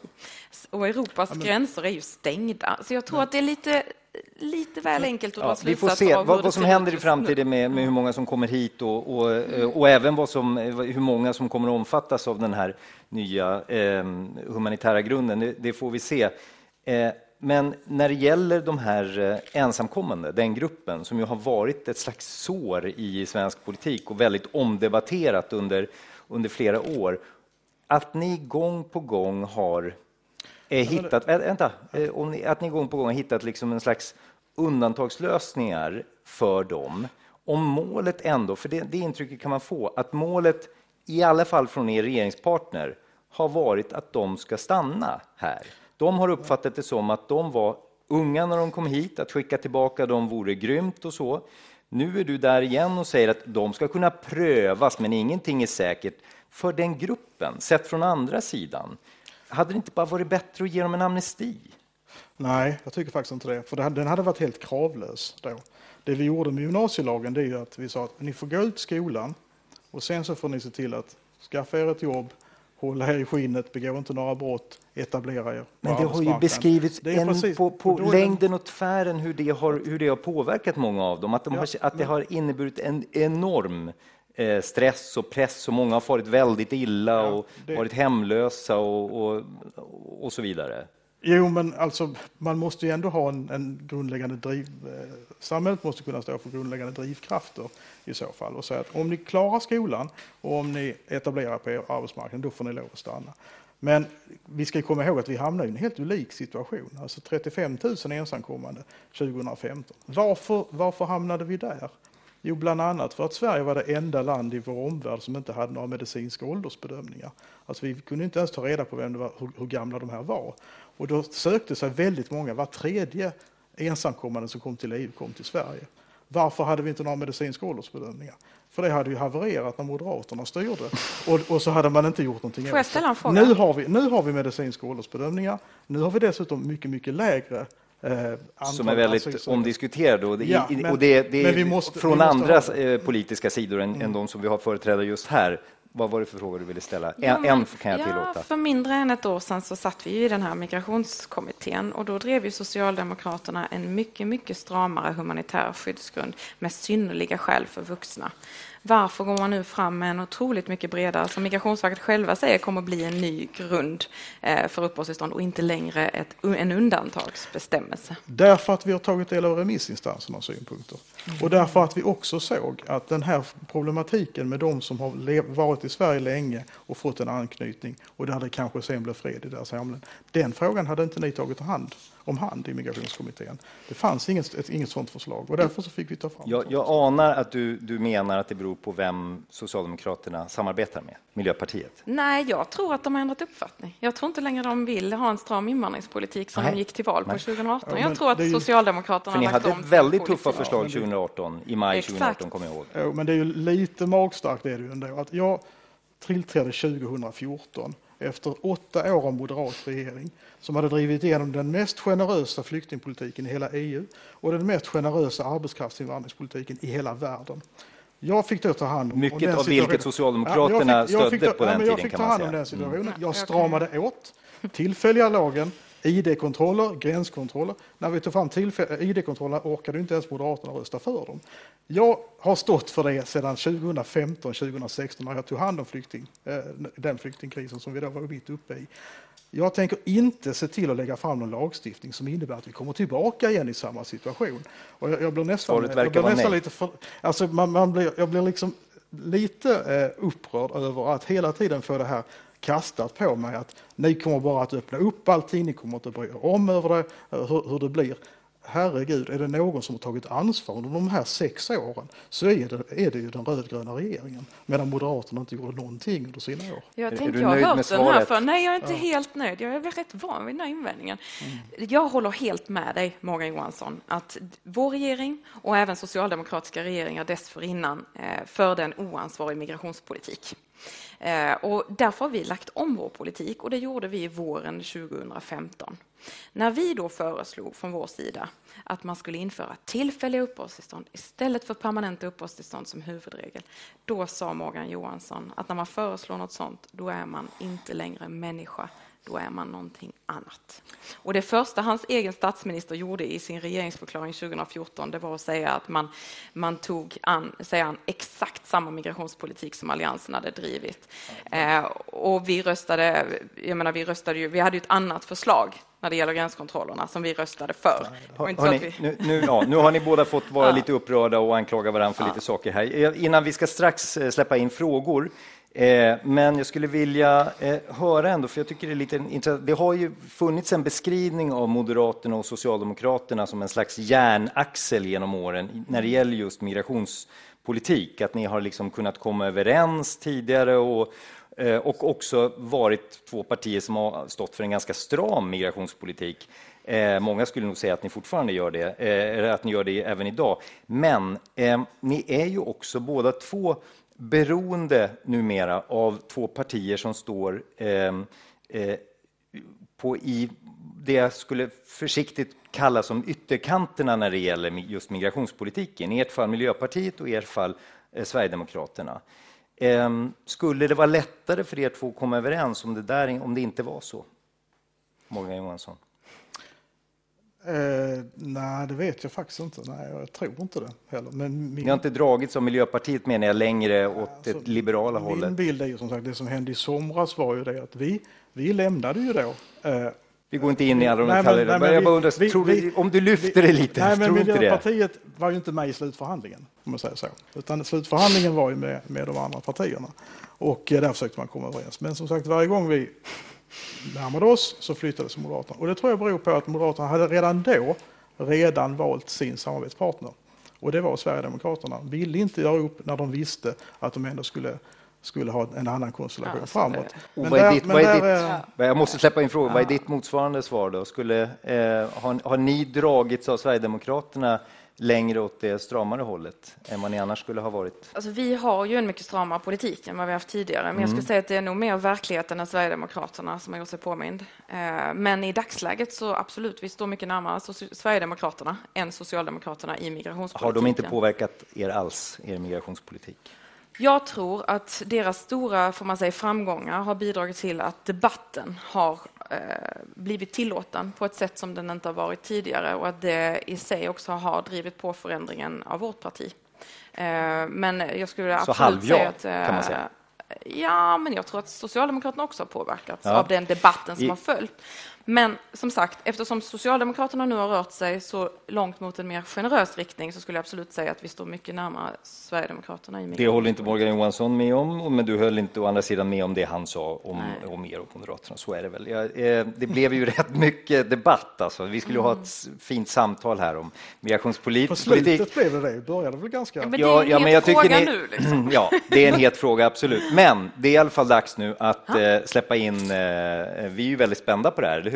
Verkligen. Frågor från eh, Lundastudenter, tror jag. Eller från, jag vet inte riktigt. Vi ska höra. Ja, precis. Eh, vi går som sagt vidare till vår traditionsenliga fråga som vi brukar ha. Den här aftonen är sponsrad av Broder Jakobs. Broder Jakobs har blivit utsedd till Lunds bästa café och är beläget på Klostergatan 9. Gör som studentafton och införskaffa ert nybakade bröd och era rykande färska bullar. Ingen annanstans än hos Broder Jakobs. Eh, och då har Sofie en fråga till Morgan och Maria. Har migration och brott någon koppling? Maria Stenegård, börjar du? Ja, det har den. Vi ser ju hur kriminaliteten, framförallt den grova organiserade brottsligheten, är nära knuten till våra utanförskapsområden eh, och att eh, kriminaliteten följer i spåren av utanförskapet. Så att ja, det finns en tydlig koppling, tyvärr. Men det har, har det med utanförskapet och det sociala, de sociala problemen snarare än med etniciteten att göra, eller hur tänker du? Det skulle jag absolut ja. säga, ja. Jag säger att klass och brott kan ha en koppling, särskilt när vi pratar om, om eh, en del av den organiserade kriminaliteten. Och det är klart att eftersom, eftersom invandrare i allmänhet har en mycket, mycket lägre inkomster och eh, numera liksom har en, där vi, liksom den, den sociala situationen för dem är mycket sämre än vad, det, än vad det är för folk i allmänhet. Så är det klart att då får du ett sådant samband. Men det är klassklyftorna som är det stora, stora problemet. Och, lös, och, och klarar vi av att, hålla, liksom, att öka jämlikheten och se till att människor får jobb, ja då kommer man också att kunna komma ur kriminaliteten. Alldeles men ni verkar hyfsat överens skulle jag säga. Det finns, en, det finns ett samband men det handlar om eh, sociala faktorer. Eh, så. Ja, jag säger så, jag vet inte vad... Jag skulle säga att det är integrationsmisslyckandet som syns men, i kriminaliteten men, också. Klass Tack så mycket. Brott, ja. eh, en fråga från Oliver. Eh, Morgan Johansson, du säger att 34 procent av alla läkare är utlandsfödda. Kan han förklara varför 80 procent av utomeuropeiska läkare enligt statistiken från Läkarförbundet inte klarar de svenska kunskapsproven och således inte får någon svensk legitimation, trots upprepade försök? Varför de inte får en svensk legitimation? Ja, jag tror han, eh, Oliver här hänvisar till att du sa 34 procent av alla läkare. Av de som jobbar som läkare nu så är 34 procent av dem födda i ett annat land. Ja. Sen kan jag ju inte veta om det finns Det finns säkert väldigt många fler med den utbildningen fast de har ännu inte kunnat som sagt kväll kunnat äh, lära sig tillräckligt mycket svenska så att de kan funka som, som läkare i Sverige. Och äh, det visar väl bara att det finns äh, att det finns många fler som skulle kunna hjälpa till i, i svensk offentlig sektor och sjukvård om de bara hade fått möjligheterna. Yes. Eh, vi går vidare med eh, Johan. Han, ytterligare en fråga till Morgan. Hur kan en feministisk regering stå bakom en migration där mestadels män kommer till Sverige? Ja, men det är som sagt, det är inte mestadels män. Däremot är det ofta så att till att börja med så kommer ofta mannen till Sverige, får asyl här, medan kvinnorna och barnen är kvar i flyktinglägren. Därefter, efter något år eller två, så får man möjlighet till familjeåterförening och då kommer kvinnorna som, och barnen därefter. Så att säga. Och vi gjorde en förändring 2019 som gjorde att också de alternativt skyddsbehövande, alltså många av Syrienflyktingarna, fick möjlighet till familjeåterförening. Och det, det, det var Moderaterna emot, den förändringen. Men jag står för den, därför att jag vill eh, jag tycker det är bra att man får möjlighet att återförenas igen. Jag tycker det är en, det är en, en, faktiskt en mänsklig rättighet att kunna leva igen Eh, med sin, med sin familj. Sen vill jag säga också när det gäller kvotflyktingarna också, för det är också en del av det. Ni vet, kvot, en del av, eh, av flyktingar som kommer till Sverige, det är sådana, som, sådana människor som blir kvotflyktingar, där, vi helt, där man helt enkelt tar, med, tillsammans med UNHCR tar ut de som är allra mest, eh, de som är mest utsatta i i flyktinglägren. Och där har vi väldigt tydliga instruktioner redan från början att man ska fokusera på kvinnor och barn i den eh, gruppen. För det är de som oftast är allra mest utsatta. Nu vill ju Moderaterna skära ner på antalet kvotflyktingar också. Jag, tänkte vi ska svara på frågorna. Det, blir, det kan inte bli en förnyad debatt här. Nej, nej, Men får jag, bara, får jag bara skjuta in en snabb följdfråga där? Får jag bara skjuta in en snabb följdfråga där? Alltså hur, hur många av de upp, som har fått uppehållstillstånd under de senaste fem, sex, tio åren, hur stor andel är, är, är män? Du säger att det, det, det är inte, det har ju beskrivits som att det är väldigt mycket män. Om du räknar hela gruppen, mm. då, då hamnar du nog på på ett ungefär 50-50. Men okay. jag, jag, ska inte våga. Ja, men då måste du räkna det. hela gruppen, inte bara den som kommer först Nej, jag för asyl, utan jag också familjeåterföreningssidan. Ja. För de som kommer på familjeåterförening... Ja, men vi, vi, vi, vi, vi, vi fördjupar oss inte i det, vi, vi måste ha in fler frågor. kvinnor och barn ja, som kommer hit som familj, på familjeåterförening. Tack Morgan. Ja. Eh, då har vi en fråga till Maria från Sofia. Hur förväntar ni er att ha förtroende gällande migration när ni svängt så pass mycket de senaste fem åren? Står ni för nuvarande linje för att väljarna tycker så eller har hela partiet ändrats ideologiskt? Exempelvis vill ha MUF vill ha fri invandring. Jag tycker det är en väldigt bra och berättigad fråga. Eh, jag tror att det kommer att ta väldigt lång tid för oss att jobba upp förtroendet för oss i eh, migrationsfrågan. Men samtidigt, sen vi la om vår politik så har vi i varje beslut i riksdagen röstat för en stramare invandring. Eh, medan många andra partier tyvärr säger en sak men röstar på ett annat sätt. Eh, och det ser vi ju nu när vi ska rösta om migrationslagstiftningen. Så jag tror att om vi fortsätter hålla i det här så kommer vi också sakta men säkert att bygga förtroende för oss i den här frågan. Men absolut, det kommer ta tid. Muffe är inte för fri invandring, vill jag dock eh, skjuta in där. Tack så mycket. Vi har en fråga från Jakob till Morgan. Varför anpassar inte regeringen sin migrationspolitik till de övriga nordiska grannländernas? Vad är det med deras politik som regeringen tar avstånd ifrån? Jag tror att den stora skillnaden till varför vi har fler asylsökande till Sverige än till Danmark, Finland och Norge, det är att vi redan har väldigt många i Sverige med en annan eh, med utländsk bakgrund.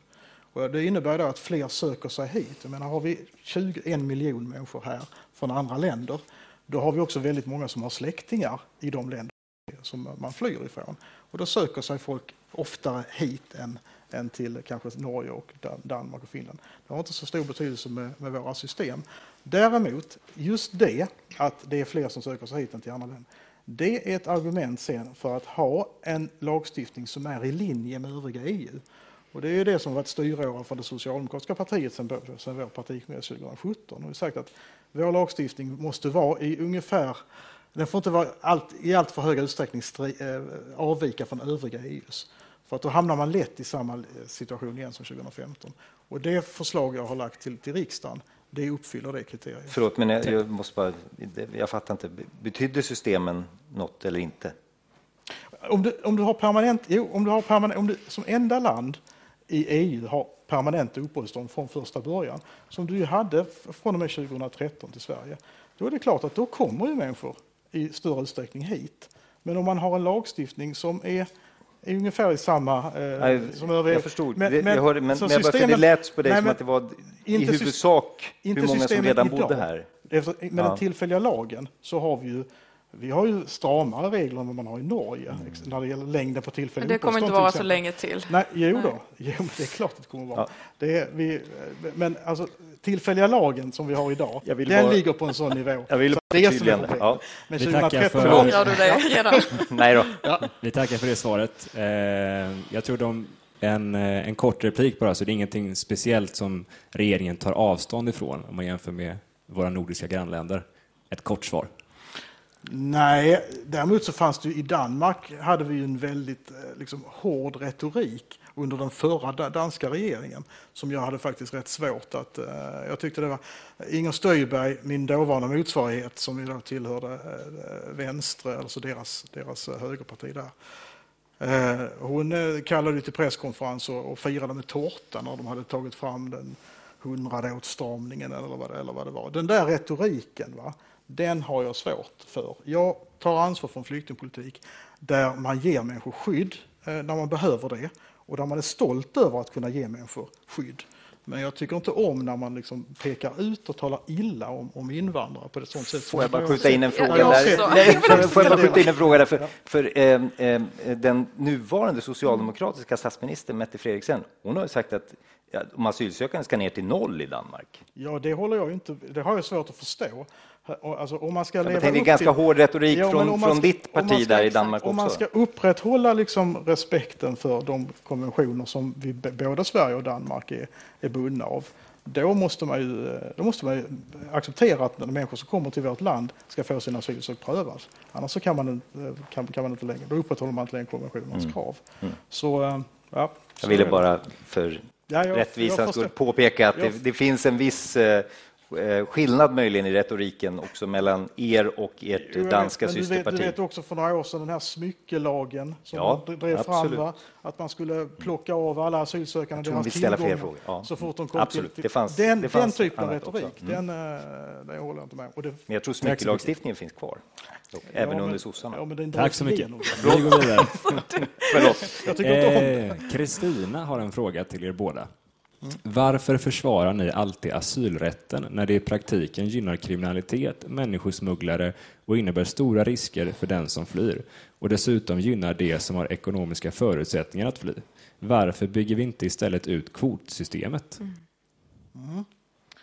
Ska vi Ja, nej, men jag tycker att det är också en väldigt bra fråga. Eh, vi har ju nu en situation där de som söker asyl i både EU och i Sverige, där är det bara en av tre som faktiskt har skyddsskäl. Det betyder att vi har väldigt stor migration av människor som ofta av goda anledningar söker sig en ny framtid i Europa, men när behovet är så enormt så måste vi ju prioritera de som har skyddsbehov. Och om då två av tre som kommer hit faktiskt inte har det, då är det ju någonting fel på systemet. Och det är dessutom bara de som har råd att betala flyktingsmugglare som får chansen att, att pröva sin sak här, få sin sak prövad här i Europa. Så på sikt så tror jag att man måste blicka liksom framåt mot vad skulle vi kunna skapa istället där vi i mycket större utsträckning hjälper de som har absolut störst behov. Med det sagt så tycker jag att det är viktigt för Sveriges trovärdighet att vi lever upp till de konventioner som vi är bundna av och att vi verkar för att driva på dem tillsammans med andra länder som också står bakom dem naturligtvis, så att det är ordning och reda i systemen. Men ni vill, ju, ni vill ju skära ner på antalet kvotflyktingar och det, ni vill dessutom mm. skära ner på biståndet. Morgan, det är så, ju, när, när det gäller antalet kvotflyktingar, eftersom du nu har varit på mig ja. två gånger på det, så ja, kanske jag måste svara du. om det. Vi har ju ett väldigt stort mottagande av asylsökande jämfört med andra jämförbara länder. Och då tycker inte vi att det är rimligt att vi också tar en tiondel av världens alla kvotflyktingar. Utan vi vill gå tillbaka till den nivån som gällde före den tillfälliga lagen, så vill säga 1900 istället för 5 000 per år. Eh, och då vill vi framför allt prioritera kvinnor och barn eh, uttalat. I, nu, vi lämnar den debatten. I Morgan Johansson, bara svaret på det där. Skulle du, finns det en poäng att ut utvidga kvotsystemet och skära ner på det som handlar om asylrätten? Ja, för det första, vi tar inte en tiondel av världens alla kvotflyktingar. Ja, Nej, ja. det gör vi inte. Nej, okej. för, det, för det andra så är det så att vi kom överens en gång mellan våra partier 2015 att vi skulle bygga ut kvotsystemet alltså från 1900 till 5000. Sen sa Sverigedemokraterna plötsligt för något, för något år sedan att nu vill inte de ha några kvotflyktingar alls och sen tog det bara en kvart. Sen gick Moderaterna ut och sa att nej, nu ska vi skära ner vi också. det stämmer. Men nu fortsätter debatten här. Så Vad, vad var men- svaret ja, till men- eh, man- frågeställaren? Man, man, man måste ju då också kunna säga, man måste åtminstone kunna stå för de, det antal kvotflyktingar som vi har idag. Det är väl nummer ett som är svar på den frågan. Och det står jag för. För jag står för en kvot på 5 000 där vi tar, och då handlar det alltså om de som är allra mest utsatta i flyktinglägren. Sen är då frågan, vad gör man då när människor dyker upp vid gränsen och söker asyl? Och då såg konventionerna ut på det sättet och det, att man måste pröva deras asylansökan. Och det tycker jag är riktigt att göra. Det var ju precis, de här konventionerna sattes upp efter andra världskriget just för att det, var ett antal länder under, under kriget och precis före kriget som bara stängde sina gränser. Och när eh, flyende judar ville eh, ta sig ut ur Tyskland så fick de helt enkelt inte möjlighet att få asyl. Det är bakgrunden till de här konventionerna och det, det står jag för. Tack Sen måste man ha en Jag hantering på. EU-nivå som gör att man, att, att man fördelar det här på ett rimligt sätt mellan EU-länderna. Mm. Men skulle vi gå tillbaka och säga nu skrotar vi de här konventionerna, då skulle eh, människor som i, behöver skydd helt enkelt inte få det och de skulle gå under. Tack så mycket. Eh, Vi har ytterligare en fråga till dig Morgan från Jakob.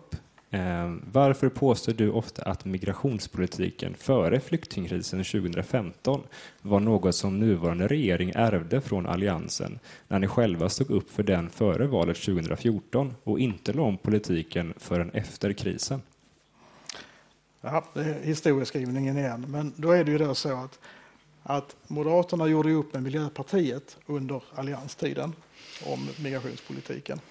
Och eh, i samband med att, och det, det, var, det, var liksom, det var det som är grundproblemet. Och sedan när krisen kom 2013, när, eh, när vi fick en när Migrationsverket gick, gick ut och sa att nu så är det permanent uppehållstillstånd för alla som kommer från Syrien. Och då ökade ju siffrorna kraftigt 2014-2015. Vi sa när vi tillträdde 2014 att vi ansluter oss till den uppgörelse som fanns mellan Miljöpartiet, allianspartierna och eh, då, eh, den nytillträdande regeringen. Därför att vi trodde att vi skulle kunna hantera den situationen ändå 2014-2015. Så visade det sig att eh, det gick inte att göra helt enkelt. Och då la vi om politiken 2015. Men det är ju märkligt att försöka ge oss skulden för någonting som faktiskt byggdes upp under den tid som var före. Och som sagt, jag har då, det jag har gjort under mina år, det är att jag, det är att jag drog åt och stramade åt 2014-2015 så att vi skulle kunna klara det. Men jag noterar att vi ändå fick ett litet svar där som gick ut på att ni trodde att det skulle gå att hantera, att fullfölja den här politiken. Ja, och alltså- det var ju också så, Morgan Johansson, att ni var under allianstidens sista år där så, så var ni ganska överens med Moderaterna Ja, eh, men- från socialdemokratiskt håll. Moderaterna hade kunnat välja att göra upp med oss istället under Det allianstiden. hade de möjligen. Jag Ja, bara... men det jag bara hand- inte, va? det, liksom, Och det frågan det handlade, om- frågan handlade om... Och det hade ju valt att göra upp med oss Jo, nu. men, nej, men det hade de ju kunnat göra. Va? Alltså, nej, för att, nej, men Miljöpartiet satt väl inte i er regering? Moderaterna hade kunnat välja under alliansåren att göra upp med oss. Då hade vi haft en helt annan situation. Jag ville, 2014. jag ville inte liksom ställa mig på någon sida här. Jag, ville, jag bara noterar att det lät som att du ändå eh, Vi trodde vi att skulle ni, kunna ni klara trodde det. ni skulle klara det och det visade sig att det inte fungerade helt enkelt. Nej, det Nej, var ju så. ja. Antalet asylsökande minskade på våren Jag bara tänker att vi 2015. ska... Ja. Och sedan så tog det fart kraftigt för hösten 2015. Och det var då som vi drog, eh, drog åt alla bromsar som Vi går vidare. Tack så mycket. Ja. Vi har en fråga till eh, Maria från Lisa. Statsministern uttryckte i veckan att det är Jimmy Åkesson som håller i taktpinnen för det nya högerkonservativa blocket. Håller ni med om detta? Om inte, vem håller egentligen i taktpinnen i så fall? Det är Ulf Kristersson som håller i taktpinnen och det är tack vare hans ledarskap som vi har kunnat samla Liberalerna, Moderaterna, Kristdemokraterna och Sverigedemokraterna bakom sju gemensamma förslag som vi har lagt fram i riksdagen och som nu har, vi har påbörjat beredning av. Eh, och det är alltså i praktiken Liberalernas politik som vi går fram på. Och jag roades lite av eh, statsministerns uttalande om att det var Sverigedemokraterna som höll i den taktpinnen för att sex av de sju förslagen stod ju Socialdemokraterna bakom i den migrations politiska kommittén. Eh, och då tror jag inte att deras bild av det arbetet var att det var Sverigedemokraterna som höll i taktpinnen i deras parti. Och fyra av sju av de förslagen så stod Centerpartiet bakom och där tror jag inte heller att man upplever att det är Sverigedemokraterna som håller i taktpinnen. Så att, nej. Men jag är väldigt glad att vi lyckades samla de här fyra partierna för att lägga fram ett skarpt förslag om en bättre politik. Inte tillräckligt bra, men bättre. Mm. Tack så mycket. Då har vi eh, en sista fråga kvar. Eh, vad anser, en fråga från Per, ska jag säga. Vad anser ni bägge kring Socialdemokraterna i Danmarks förslag i asylpolitiken där asylsökande ska få bo i asylläger i Afrika, bland annat i Etiopien, Rwanda och Tunisien? Är det något som skulle kunna tillämpas i Sverige? Jag kan börja med dig, Maria. Ja, jag tror att vi är väldigt långt ifrån en sådan lösning. Eh, det vi har diskuterat eh, och som vi skulle vilja driva på EU-nivå, det är ju att man försöker att ha ett mottagande på andra sidan Medelhavet eh, för att människor inte ska tvingas ut i de här livsfarliga, det är knappt man kan kalla dem båtar, med livet som insats. För att också bättre kunna prioritera de som har skyddsbehov för att komma till EU. Men som sagt, jag tror att det är väldigt långt borta. Och sen ska man vara medveten om att Danmark är inte bundna av EUs migrationspolitik som vi är. Så det är inte alltid, det är många som hänvisar till Danmark, men det är inte alltid som deras förslag eh, är applicerbara här om vi ska följa EU-rätten. Nej, jag får nog säga att det är helt orealistiskt. Va? Att mm. det skulle vara en fungerande modell. Till att börja med så vill ju inte de länder vi pratar om, de vill ju inte husera de här, här lägren. Varför skulle de göra det? Eh, jag vet att den, den eh, danska regeringen har sökt eh, sådana samarbeten och jag vet också att det inte har fungerat med någonting, något av dem. Så att det, det kommer inte att bli så. Hur ser, du på de idéerna från dina, från di, hur ser du på de idéerna från dina ja, partibröder och systrar? Jag har sagt flera gånger att det här inte är en fungerande modell. Det har jag också framfört till mm. mina kollegor där och jag tror inte det kommer att att fungera varken i Danmark eller, eller något annat land, mm. en sån lösning. Men bättre samarbete med ursprungsländer tror jag att vi verkligen eh, bör satsa Ja, men det har vi inte minst på EU-nivå naturligtvis. Mm. Att det är så. Nu så eh, har ju dessutom Ylva tillsatt en särskild koordinator för, för, för utresor, alltså för de som ska... Johansson, EU-kommissionär. Ylva Johansson, ja. ja. Eh, för de, som, för de som inte har fått asyl i EU men som ska då tillbaka till sina hemländer igen. Och det, är en, det är en fråga som vi inte kanske har pratat om hittills här. Det är Nej, vi hann inte med allt. Det gick väldigt fort med en timme och den är faktiskt, ja, nu är en och en halv timme nästan slut. Eller hur? Ja, det stämmer, det stämmer. Jag vill verkligen tacka er alla jättestort för att ni är här idag och eh, förverkligar den här studentaftonen tillsammans med oss. Det är vi verkligen oerhört tacksamma över. Eh, vidare så har vi väldigt många traditioner i studentafton. Men en av de traditionerna det är att vi i slutet av varje afton brukar fråga våra gäster om de har en drömgäst till en framtida studentafton här i Lund. Och ni alla kommer att få besvara på den här frågan. Så eh, låt oss börja med dig Maria, som dessutom är tidigare Lundastudent. Har du en drömgäst som du vill eh. att eh, framtida Lundastudenter ska få se här på scen? En drömgäst som jag tror också är realistisk är kollegan Nyamko Sabuni. Mm. Apropå eh, en riktig framgångssaka när det kommer till integration. Mm. Eh, henne skulle jag gärna lyssna på. Mm. Spännande. Tack så mycket. Ska vi, vi kan gå vidare till dig Morgan, som också är före detta Lundastudent. Ja. Mm. Eh, Barack Obama borde mm. vi försöka. Han borde ju ändå Lycka ha lite till. Mer, han borde ha lite mer tid över nu när ja. han inte längre är president. Och han, borde, han, han, är säkert, han vill säkert se Sverige också. Mm. Så att, eh, han hade jag gärna velat se. Honom har vi försökt få hit i många år mm. kan jag meddela. Vi hade en kampanj för det för några år sedan. Fortsätt! ja. ja, vi hade någon hashtag där det stod Obama till Lund. Så vi ger inte upp på den drömmen. Tack, Tack så mycket Morgan. Eh, Anders, har du en drömgäst? Ja, det har jag. Eh, och eftersom vi är i Skåne så tänkte jag att den självklara gästen ni ska ha är förstås Zlatan Ibrahimovic. Ja. Eh, Men lycka till där också. Han blir ungefär lika svår som Barack kanske, men, Ja, men honom skulle jag gärna eh, se här. Man får fånga Verkligen. honom när han är i Sverige. Ja, Ja. Ja. Nej, men, eh, tusen tack verkligen. Tack själv. Ja. tack själv. Och avslutningsvis vill jag rikta ett jättestort tack till alla er som tog del av den här sändningen, men även till alla er som följt våra sändningar genom denna minst sagt väldigt speciella våren. Detta var den sista studentaftonen för den här våren, men vi är naturligtvis tillbaka till hösten igen. Och för er kännedom så har Studentafton just nu en rekryteringsprocess igång. Så befinner ni er i härliga Lund till hösten och har ett eh, brinnande intresse för kultur och eh, politik, alla dess tänkbara former, då tycker jag verkligen ni ska söka er till vårt utskott.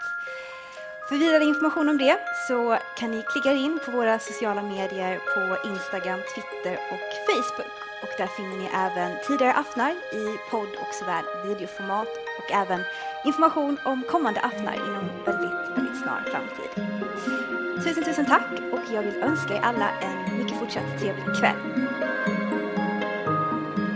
Tack för att du har lyssnat på Studentaftons podcast. Du hittar mer om Studentafton på Facebook, Twitter och Instagram samt på studentafton.se. Följ oss där för att inte missa nästa afton.